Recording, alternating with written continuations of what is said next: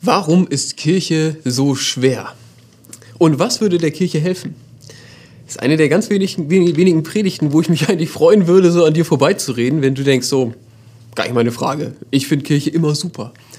Das wäre schön, aber das Traurige ist eigentlich, glaube ich, dass du jetzt gerade zu einer Minderheit gehörst. Ich erlebe sehr viele Menschen, die Kirche gerade schwer finden und die sich fragen, was ihr helfen würde. Und deswegen ähm, haben wir darüber nachgedacht im Team. Und ich, ich glaube, ich möchte einen ganz, ganz grundsätzlichen Punkt machen heute. Ich glaube, Kirche ist schwer aktuell, weil wir eine geistliche Unklarheit haben. Eine geistliche Unklarheit darüber, wem, wem Kirche eigentlich gehört und was dieser jemand von der Kirche will. Das ist das eine. Und das kombiniert sich mit, einer, mit einem systemischen Problem, das wir alle gemeinsam machen und das auch sich schwer abwenden lässt gerade.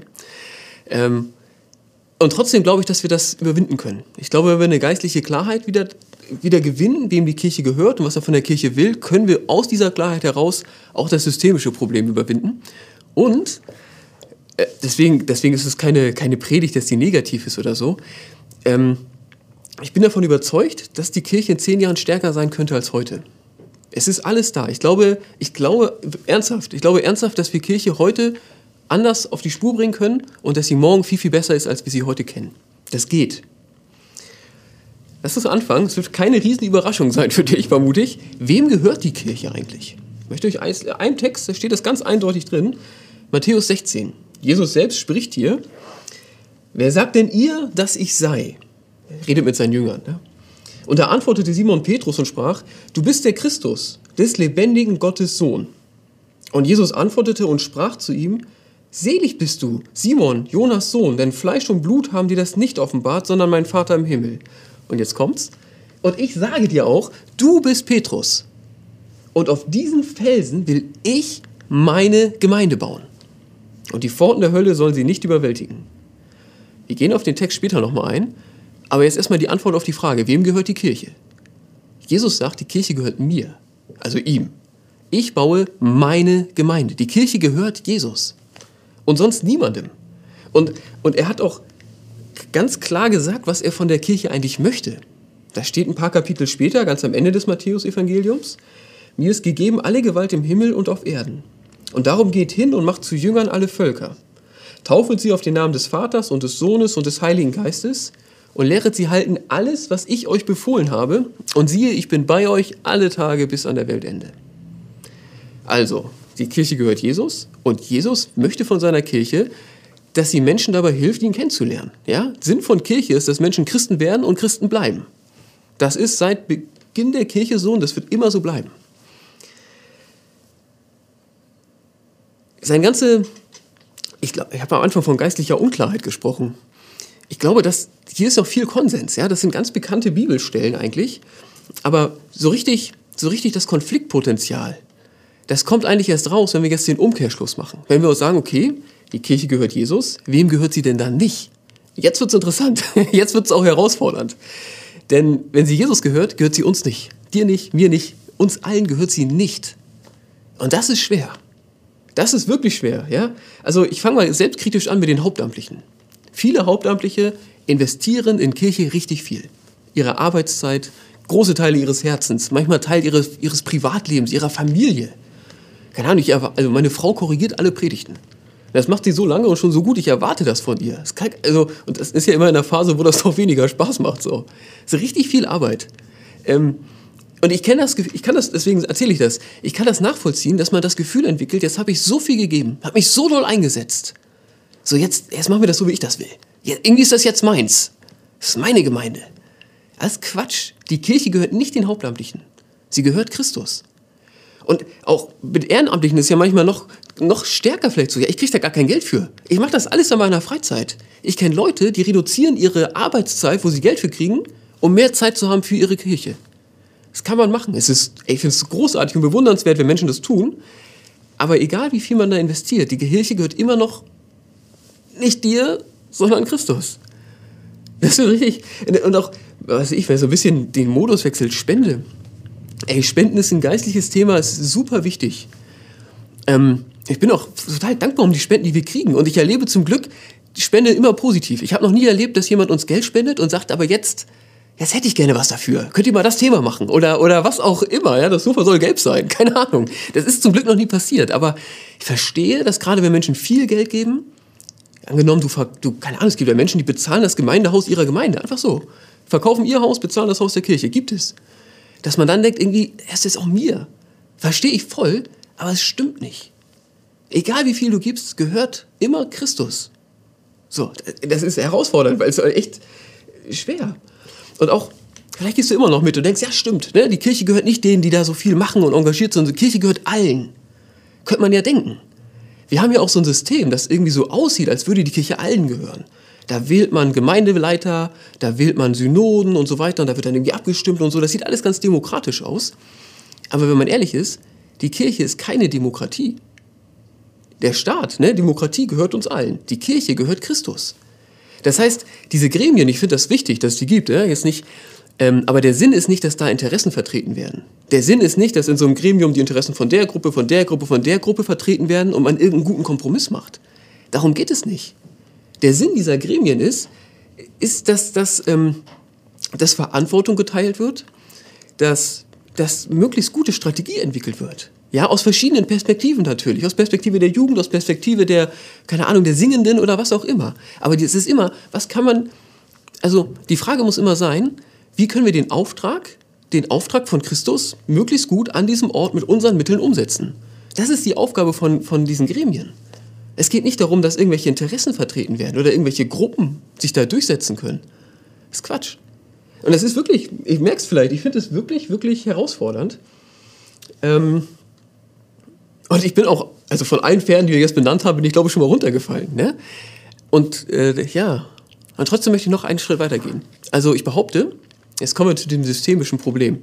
Ich behaupte, wenn wir uns bis hierhin komplett einig sind, also geistlich total einig, ja, die Kirche gehört Christus und er hat seiner Kirche einen Auftrag gegeben, ja, dass, dass wir Menschen helfen, Christen zu werden. Darum geht's. So, wenn wir da komplett einig sind. So, und deswegen gehört sie nicht uns, ne, sondern wir, wir, sind, wir, wir stehen in dem Dienst von ihm. Wenn wir das jetzt mal voraussetzen, dann haben wir immer noch ein großes Problem. Das ja, das haben wir nicht gemacht und irgendwie machen wir es trotzdem alle zusammen. Und das ist ein, ein systemisches Problem. Das ist jetzt spezifisch Landeskirche, muss ich zugeben. Es war, ist es aber so. Bis vor wenigen Jahren gab es in der Landeskirche jedes Jahr mehr Geld als im Jahr davor. Das war super, denn es war richtig viel Geld da. Muss man ja ehrlich sagen. Es hat sich aber keiner die Taschen voll gemacht, es wurde niemand reich, sondern in der Kirche hat man das Geld genommen, um damit Kirche zu machen. Also man hat ganz, ganz viele kirchliche Arbeitsfelder entwickelt und Gemeinden gegründet und Häuser gebaut. Man hat versucht, möglichst viel Kirche im ganzen Land zu haben und in allen möglichen Lebensbereichen. Das ist was total Gutes eigentlich. Aber jetzt ist es ein Problem. Denn seit einigen Jahren wird es weniger.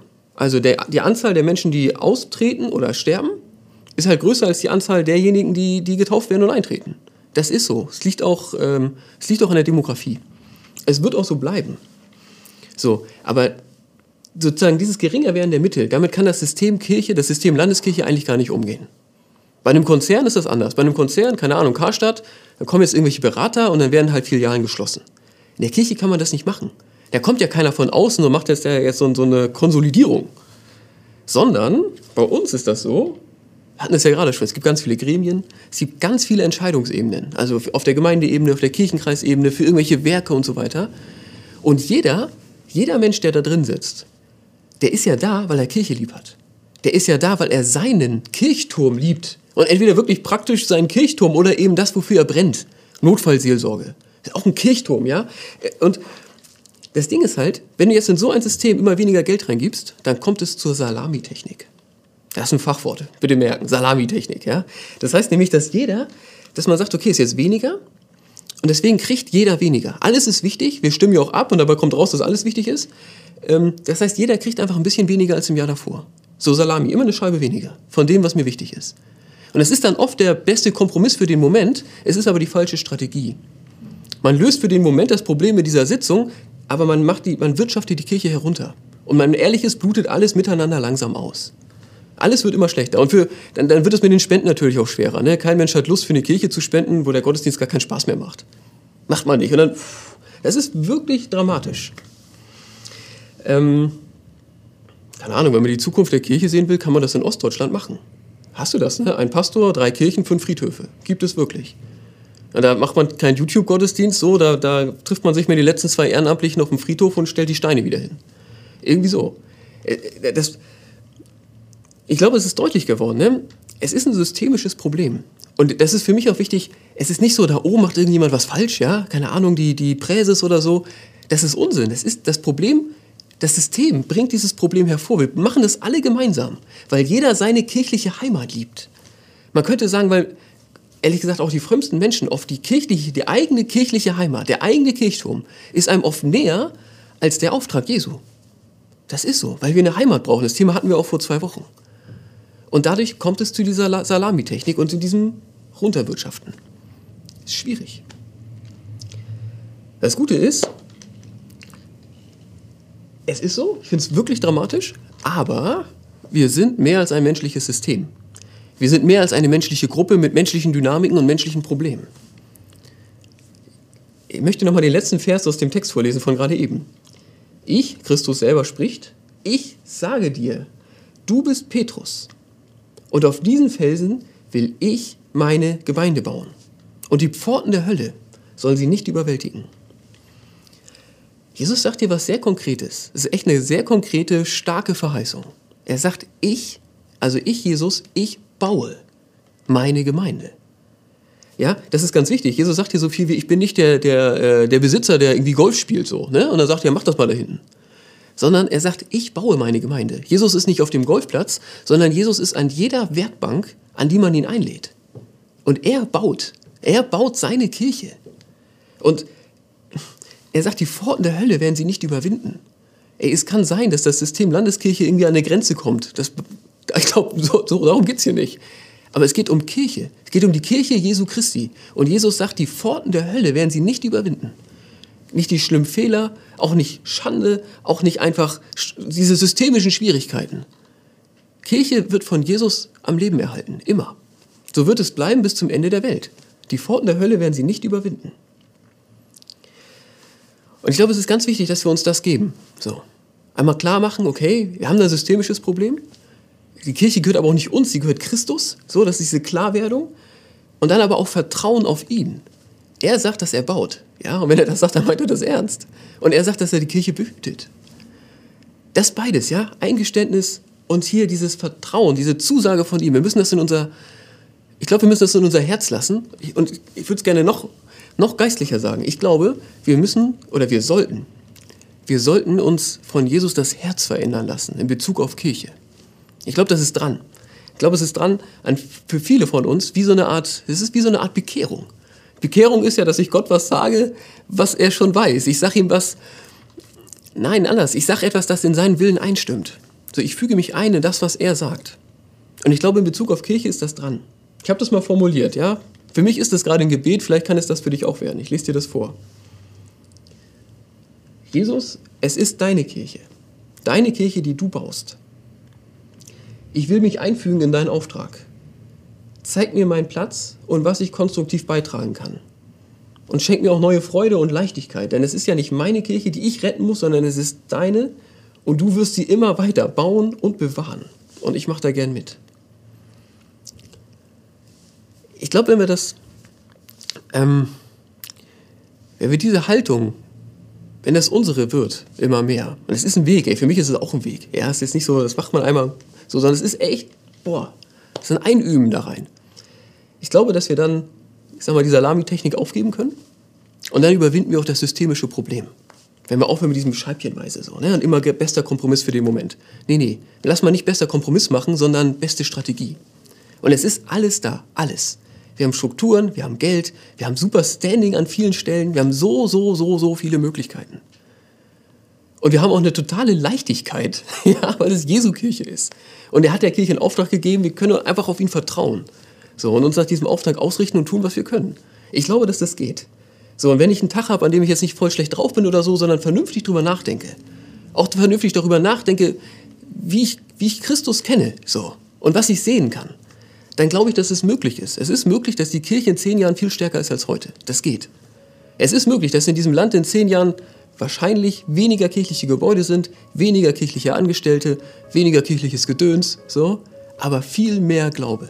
Viel mehr Glaube an den dreieinigen Gott. An den Vater, an den Sohn und an den Heiligen Geist. Amen.